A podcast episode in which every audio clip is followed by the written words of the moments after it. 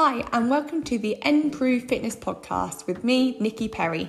My mission is to empower and equip you to live a healthier and happier life with the knowledge and skills behind you to make well informed decisions that align with your own values and goals.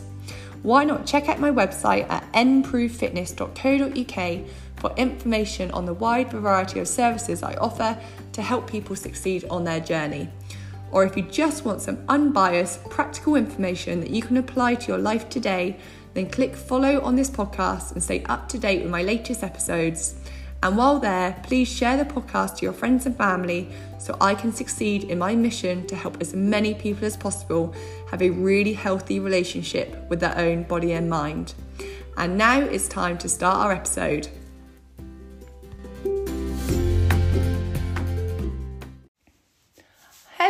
Thanks for tuning in to today's episode. So, um, today's is going to be our question and answer session from my group of online coaching clients that are aiming primarily for fat loss, but also kind of just general health improvements. But also, I'm going to pick up a couple common themes that have been running through the group this week, as well as kind of the wider group of clients that I see in classes every week as well.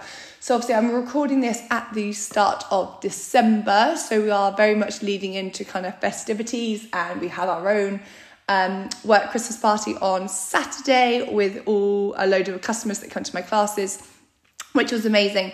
And I had lots of really good conversations there as well in regards to how people are approaching Christmas.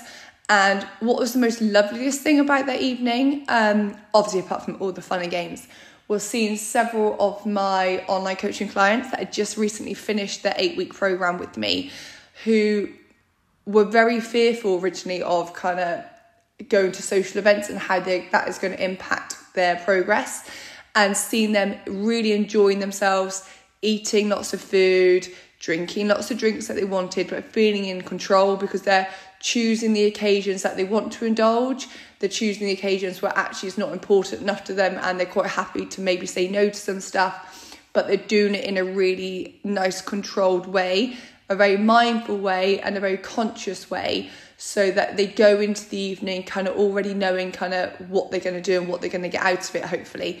They're not waking up them regrets the day after. Um, so that was really, really nice to see in kind of real life it panning out, which was awesome. So anyway, I am going to crack on with the first, and I say first and only, it's the, it's the only question that's been posed this week by my clients, um, but there are some common themes that have come up that I've kind of I'm going to discuss about. So the first question we are going to talk about is all in regards to protein, and this client has asked, is there a thing as too much protein? Um, because they've actually found that from the start of their journey, they were really struggling to get their protein intake in and now they're actually quite often going over their protein target every week. So that's kind of the background to this question. And the easy option and the easy answer to is no. There's there's not really a thing as so much protein. You'd have to be eating extremely amount high amount of protein for anything too negative to happen.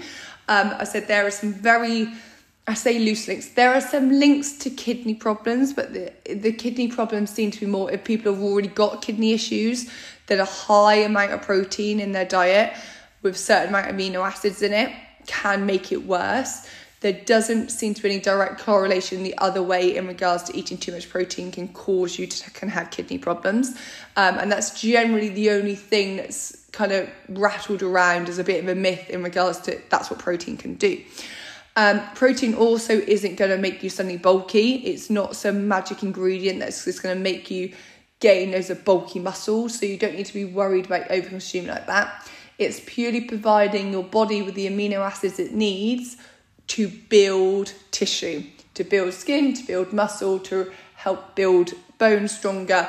So it's just kind of giving itself more what we like to often refer to as like the building blocks. Now, when we're talking about eating a lot of protein, the things that might get affected is the impact of that level of protein against other things. So obviously, you're eating a lot of protein while trying to stick to a set level of calories. The more protein you're eating, the less of something else you are eating. So you might find that you're not getting in some other types of food groups that might be beneficial to your body. So one of the issues that sometimes people have is with digestion, and they often can connect or will connect problems with digestion um, and maybe constipation because of having too much protein, but it's normally more related to that than having less fiber. So again, they're getting the calories in from a lean protein rather than fibrous foods, vegetables, pulses, beans, um, whole grains, all those things. So you just need to be mindful that you're not eating so much protein that is negatively affecting something else but also see it's a bit of an average. So you might have a couple of quite really high protein days, but then actually you might have some lower protein days. And again, if that's the case, then you're balancing out kind of the types of food groups you're eating throughout that whole kind of average week period. You don't need to worry about it. When we're looking at the amount of protein to eat, most of my clients I've set is a target is roughly about one and a half times. So sorry, let me get my words out here. 1.5 grams of protein to a kilo of body weight. So if they were 70 kilos of body weight, their target is 1.5 times that, so 105 kilos of body weight, for example. But that is a really rough range, and there's so much evidence, well, research that's done on protein intake and kind of the impact of it, and it varies massively. So the base recommended daily intake of protein is 0.8 grams per kilo of body weight. So let's try and do my maths. I'm going to do it simple. So if you weighed, let's say, 100 kilograms, then 80 grams of protein a day would suffice. Um, but that is more just to keep your body in the shape it is. So your body will naturally break down tissue, and your body needs to rebuild that tissue every day. And the calculations come out that 0.8 grams per kilogram of body weight will just about cover enough to allow your body to rebuild. But as soon as that's for someone very sedentary, as soon as you have more of an active lifestyle, either through work or through hobbies or through exercise, um, the more protein you're going to need because any type of physical activity is going to cause more damage to muscle fiber. It's going to create more of a stimulus to grow muscle, to grow bone stronger, and to grow them stronger under that stimulus needs more protein which is when we then start looking at more like 1.5 grams to 1.8 grams of protein per kilo body weight. But then you can keep going up. So for those that do a lot of strength training, um, particularly like those that run quite like a bodybuilder style training program, they can eat up to 3.5 grams of protein for every kilo of body weight. That is a lot of protein and it is a lot of calories alongside of it. So there really is a big spectrum. So let's say this client's had a protein target of, let's say, about 120 grams of protein a day, and they're sometimes sitting now 130, 140 grams. That is absolutely fine. You are still within that probably 1.8 grams to 2 grams of protein um, per kilo of body weight. So you're, you're well within regions. It's just a target.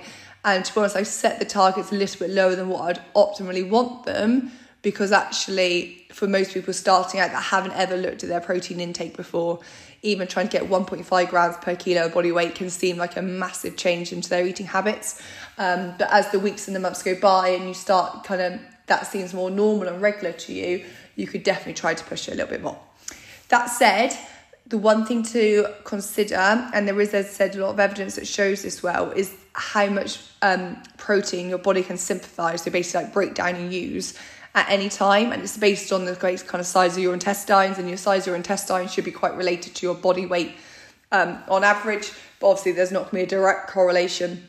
There will be some things that impact your size of your body weight compared to your size of your intestines, but it's deemed about 25 to 30 grams of protein can be broken down in one go, which is why most kind of sources of protein, especially if you're looking at kind of um, more processed stuff, so things like whey protein and protein yogurts and protein bars and all this stuff, they all sit around the 20 to 20, 20, 25, maybe 30 grams of protein mark per serving because that's what your body can optimally consume. So if you are trying to get 120 grams of protein in into your day, there is no point trying to consume that in across just two meals. So if you get 60 grams of protein every meal, your body is actually going to only synthesize about half of that. So actually your intake of protein is a lot less than what you think about. Which is why with protein we want to try and get a protein source into every single meal throughout the day. So probably kind of three main meals plus one or two snacks. So you're spreading your protein target equally across the day so your body can break down and synthesize that protein um, optimally rather than trying to ram it all into one meal and actually your body not being able to utilize a lot of the protein you're eating. Hope that makes sense. Um, if you've got any questions, let me know. Okay, so the things that I really wanted to cover in this um, podcast, especially connected to Christmas, but not just Christmas, it's kind of come up as a social events thing and sometimes uh, I think that when you've been on a journey for a long time, so if you've been in a dieting phase and you've been trying to make some positive choices, you can get to a stage where you just feel like the brakes are going on a bit and you're losing focus a bit and maybe external influences are negatively impacting your choices a bit. And a lot of this comes down to control. So several of my clients have discussed um, how they've struggled with feeling in control, especially around festive time, whether it's pressures time wise or pressures through social events, not having control in regards to what they're eating and what they're drinking, and maybe there's a lot of family get togethers and stuff going on, and the implications of that might be they can't do their normal walks. Um, or they haven't got time to do their normal food prep, or they haven't been able to get to the shops, or sometimes coming up to the end of the year, there's big pressures in regards to work targets. And there's this general sense of, as I said, loss of control. And that can spiral really, really quickly into negative feelings and a lot more negative choices. So, what I wanted to talk about here is just kind of how to gain back control. And the thing is, instead of looking at the big picture, and especially now people are kind of looking at the whole of the kind of December month, the whole of the Christmas period, is to to narrow your eyes back down into the choice that's in front of you right now. So the next meal you'll have, the next lunch break you have at work, the next evening once your kids are in bed, the next time that you set your alarm for the morning, looking at each little small step that happens in your day and trying to take some control of those situations is going to help you mentally feel a lot more in control of your own life. But you need to start the small stuff, not the big ticket stuff, not what you're going to be eating on Saturday night when you go out for a meal with your friends and you don't have control over the menu, but all the small little things before you even get there. And so things like making sure that you set your alarm clock for a time tomorrow morning that's going to optimally help you. So you have control of that alarm. You set it half an hour before you know you need to be up. So you have an extra half an hour of time that you can do something that's going to help in line with your goals, make you feel better, make you feel more in control. So that then when kind of that half an hour later happens and when you normally wake up or maybe the kids wake up or maybe you need to get to work, you don't suddenly start spiraling out of control straight away. So you want to start every day feeling like you've had control of a situation. I said, and just setting your alarm clock can be a massive one there. The next thing I want you to really think about is a lot of control is also based on your confidence in the situation. Now, you only gain confidence through practice and repetition and stuff. So, if you feel out of control, let's say when you go away I know one of my clients has on a weekend with some friends. And you don't have control in regards to the kind of how you normally spend your day. You don't necessarily have control over all the foods that have been eaten. Um, you're out of location, you're away from home, all that kind of stuff. To get confident in that situation, because I'm sure this isn't going to be the first or last time you go on a weekend away, you need to practice things every time and learn from them. So it might be you go into a weekend away and you're like, right, I'm going to make sure that I take the food that I want to have for breakfast with me. So I'm not reliant on trying to make choices when I'm there that I'm going to feel out of control on. I'm not relying on hoping that someone that I'm going with has made a choice that I'm going to be happy with. You control that situation from the start. You can you talk to your friends, you talk to your families, and you kind of set the plan ahead. So I'm going away between Christmas and New Year with my family, and I know that we're going to take some food with us, and I'm going to take my normal food that I had for breakfast because if I know right from the start of the day, I start the day as I normally would at home, I'm going to feel a lot more in control of that situation. So then, if there is one or two meals later that day that I might be choosing off a menu that doesn't really hit everything I want in regards to my health or my nutrition goals, I know that I've already had one meal at the day that I have. I know that I'm going to make sure that I start every day by going out for a walk. Now, that walk might be five minutes, it might be 10 minutes, it might be half an hour, it might be an hour. That's probably going to have to flex to the situation, but I'm going to control the situation by going out for a walk. Now, if I do that and I manage to achieve that on one day or two days, that's going to give me the confidence that I can do it again. So the next time, the next day, the next time I go away, whenever it might be, I've got the confidence in knowing that I can do that. There's not a negative pushback. It worked. I felt good for it. But you have to do the work to try to fail, to try and succeed, to get confident in knowing that mentally you can do something and physically you can do something. But start everything small, okay? So don't go away for your weekend with your family and expect that every single meal you're going to have control over and every single meal you're going to be happy with the decision you make. Pull those expectations right back and start with those small little things that you can control. Even down to it, we know you don't want to get caught up kind of drinking endless amounts of alcohol every evening just take some drinks with you that can be an alternative. So it's not just, well, why aren't you having another glass of wine? You can actually go, well, actually, I'm going to have this drink that I brought because I actually want this drink instead. And just set yourself up. So it might be take some really nice teas or something with you. So you can have a herbal tea um, instead of having an endless kind of glasses of wine. That sounds like I'm being really boring, and it's not boring. But equally, if you drink tea, you're not boring. But I don't want to offend anyone there. But just knowing that you can go with some intentions that you can stick to, that you can get confident at that and doing is really important. And this links as well to something I did with a lot of my coaching clients this week. I sent them an education session on learning the difference between responding to a situation and reacting to a situation. So, just to give you a little bit of insight into it, so responding is basically a, a, a pause where you think about what you're going to do. So, a situation occurs that you had no control over. You can either react to it, which is a very knee jerk thing where you don't pause to think about it. It's very emotional. It's based on kind of your previous experiences, the things that you've done before, and you react very quickly. That might be something you do, something you say, something you feel. That reaction is going to happen. Responding is where you take a pause and you look at the situation in front of you and you think about what you want to gain as a best case scenario out of it and you create a plan to how you get out of it.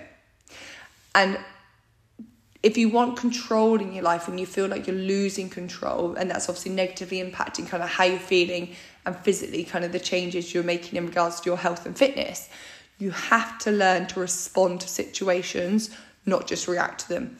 Responding takes time to practice, to get confident at, and you have to be open to thinking about situations. So, I think one of the examples I used in my coaching um, session on this that if someone thrust a box of chocolates in your face, as often happens this time of year, whether it's at work or at a family member's house or whatever it might be, is how do you deal with that? Because the reaction is probably going to be, okay, I'll have one. Um, and then maybe you end up having five because that's just what habitually you've always done before. It's what the social norm is. It's what you might deem as expected of you. And you're kind of in that panic mode. You kind of got a choice of either saying yes and just taking one or having to say no and maybe explaining why. So that's reaction. You just kind of take one, even if you might regret it later. Responding is actually ideally going into that situation already knowing how you want to respond and having a plan of action. But even if you don't know the situation is going to arise, is when that box of chocolates is put in front of you, you just take that time to pause. Now, either with the chocolates in your lap, or you actually take yourself away physically into maybe a different room and you gather your thoughts and think about what do you want. Are you happy eating these chocolates? Do you want the chocolates? Are you going to eat them because that's actually something you actually want to indulge in on this period? Or are you having them out of peer pressure, out of that social norm, out of sheer panic? and thinking about it and then again thinking about what you actually want as an outcome what your goals are at the moment what your values are at the moment do you still want to work on your health and fitness goals but actually you're quite happy to have one or two chocolates today because that's not going to derail you or are you happy to kind of really embrace the moment and have as many chocolates as you want or actually are your goals in regards to your health and fitness more of a priority for you at the moment than eating a chocolate that you might not like. And then you enter back into that reality situation with your plan in place to then overcome it. And you can use that approach across anything. So you want to learn to respond to situations, not react to them. And that might just be how you feel in situations. So maybe if you overhear someone saying something, do you react to it, get angry, get upset? Or do you pause and think about it and think about why that scenario has happened, why that person might have said that, why that's making you feel as you are, and learning that actually you might want to confront that person in the moment and clarify what they said, or maybe um, respond to how they said and kind of update them and maybe kind of clarify a few points. But you need to learn that rather than sitting with the emotion that might then make you feel sad or angry. You you deal with it by responding in an appropriate way. So they were the main things I wanted to touch on on on controlling. Um, and the other thing I want to talk about on controlling is setting yourself promises that you do not go let go of. So I like to clients talk about this thing called non-negotiable promises and stretch targets. So when we're looking and planning ahead in regards to what we want to achieve for the week ahead, you need to have a baseline expectation of yourself, and this is these promises to yourself. So no matter what, you will do these baseline promises. Because if you promise yourself something, you should never ever break it, but you need to make sure it's a low enough entry promise that it is achievable.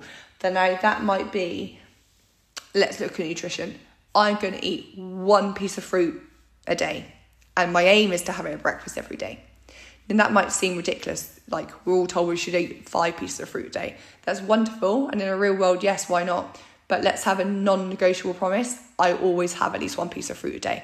Because what that will do is keep you in the mindset of eating fruit. It will make sure you always keep buying fruit from the supermarket. or make sure it's your health and your nutrition is always sitting at the forefront of your mind. That's why we make ourselves that promise. And I said most of the promises I like to front load into the early part of the day. So then you go into the day already feeling on a high because you've ticked that non negotiable promise that you make yourself. Then you have these stretch targets where actually I want to overachieve for my non negotiables, but there is a level of expectation that it's not always going to be achievable. And that's what stretch targets are for. So actually, from nutrition, it might be said one piece of fruit is my non negotiable fruit and vegetables at every meal throughout the day is my stretch target. That's what I aim for. But anywhere between those two things, you should be very pleased about, and that should meet, let you go into the next day confident in yourself and feel like you're in control of your journey. It might be from a walking perspective that every day you just make a promise that you put your walking boots on or your wellies on or your trainers on and you get outside for five minutes of fresh air. That's your non-negotiable. It doesn't matter whether that's the school run and it's 10 minutes before the school run. It doesn't matter whether it's your lunch break. It doesn't matter whether it's about to go dark and you realize you've only got 10 minutes late before the 10 minutes left before the sun's about to set. You make sure you always get outside for at least 5 minutes. My stretch target might be I want 10,000 steps and again anywhere between those two things is going to be something that we succeed because I should I, what I want to do through that non-negotiable target is keep myself in the habit of I go outside every day for some fresh air and I'm going outside for a walk. The bit that's going to flex is how long I can make that walk.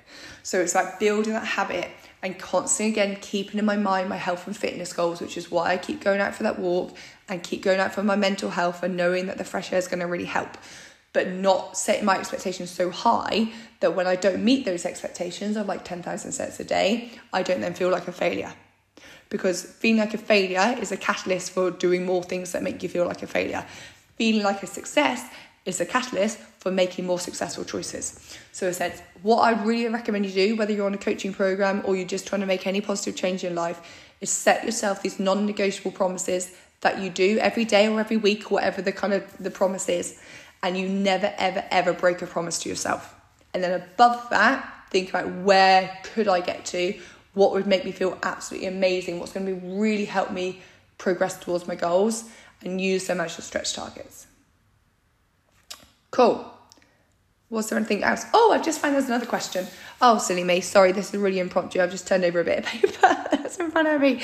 So, the other thing I wanted to talk about that's one of my clients has raised is in regards to um, when they've maybe been out on a social event and kind of either had a big meal or maybe in other situations um, quite a lot of drinks is trying to kind of break that habit of then coming home afterwards and maybe binge eating kind of some more snacks or some more quite high carbohydrate based foods and then also the next day feeling like you've been a bit of a vicious cycle of constantly wanting to eat more kind of carbohydrate based foods and what i would say here is understand the theory and the science behind it because I think if you can understand what is happening to your body, you can then understand kind of a way of trying to fix it. So if you've gone out for a late night and you've had a big meal, maybe later into the evening as well, your um, sleep wake cycle is going to be thrown out if you're having a later night. Now, our ghrelin hormone, which is our hunger hormone, which basically says we need to eat, is very regulated by that sleep and awake cycle. So as soon as you've got a late night, your ghrelin levels are going to basically stay awake. So like you never wake up at, I don't know, let's say 1 a.m. and think, oh my God, I'm starving, I'm so hungry. But if you stay awake to 1 a.m., you probably are going to be hungry because your body is awake and your ghrelin hormones are basically switched on and releasing that signal to your brain that you want to eat. So if you're already having a late night, your body's kind of going through this this rhythm of sending out these ghrelin hormones saying it's time to eat, it's time to eat. That as well as knowing that obviously if you are awake for longer, you just have a bigger window of eating time. So your body, as said, is keeping going that kind of cycle rhythm of like every two or three or four hours, your body kind of asking for food. You've got a bigger window of time that you're getting that kind of cycle. So understanding that is really important, but also then taking a step back and reflecting and going, okay, it's not my body necessarily saying it's it needs food. My energy requirements might not be that much more, but I'm feeling hungry because I am still awake can be really empowering. And I quite often find myself at half past nine at night, literally thinking, I want something to eat, I want something to eat. And do you know what I do? I take myself to bed. And funny enough, I wake up the next morning no different. So I haven't gone to bed feeling so hungry I can't sleep. I've just gone to bed to distract myself. And then once my body is asleep, it then doesn't have that hunger kind of need anymore. So understanding that's why you're hungry when you get home is really important because said you've just stayed up a lot later.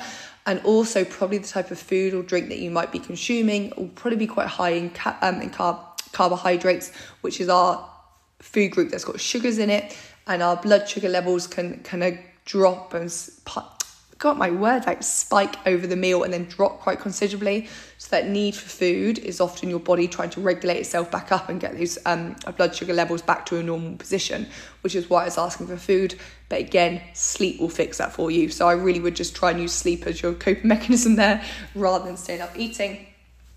Um, and then I'll say in regards to the next day, start that day like I talked about a moment ago on a positive. So you after a big night of food or drink, do not need a full English breakfast to make you feel better the next day. That is our social norm, that is our previous experiences that probably said, oh yeah, let's go and fill my belly, that will make me feel better. The likelihood is it's probably going to make you feel worse because your body actually needs nutrients. It doesn't need more carbohydrates, it doesn't need more salt in its food. It needs some nice, natural, unprocessed foods that are high in nutrient content, and that's what you can get if you actually eat your kind of normal breakfast, not something abnormal as well. Um, and then try to eat little and often throughout the day. Put nutrient dense food at the top of your list and try to be active as early on in that day as possible. Get the blood flowing, get some fresh air in, try to go for a walk and nip it in the bud. So don't let one big meal or one big evening out roll into a two day kind of in eating and drinking fest, trying to bring your energy levels back up nip it in the bud, start your next day as normal, get out for some fresh air, and as I said, try and eat some nutrient dense food, and you will recover a lot better than if you try to eat more carbohydrates and more salty food. Okay, I am going to wrap up there because I have work to get to. Um, any questions, do give me a shout. Otherwise, uh, you can drop me a message or just listen to the next podcast. Thanks so much, everyone. Bye.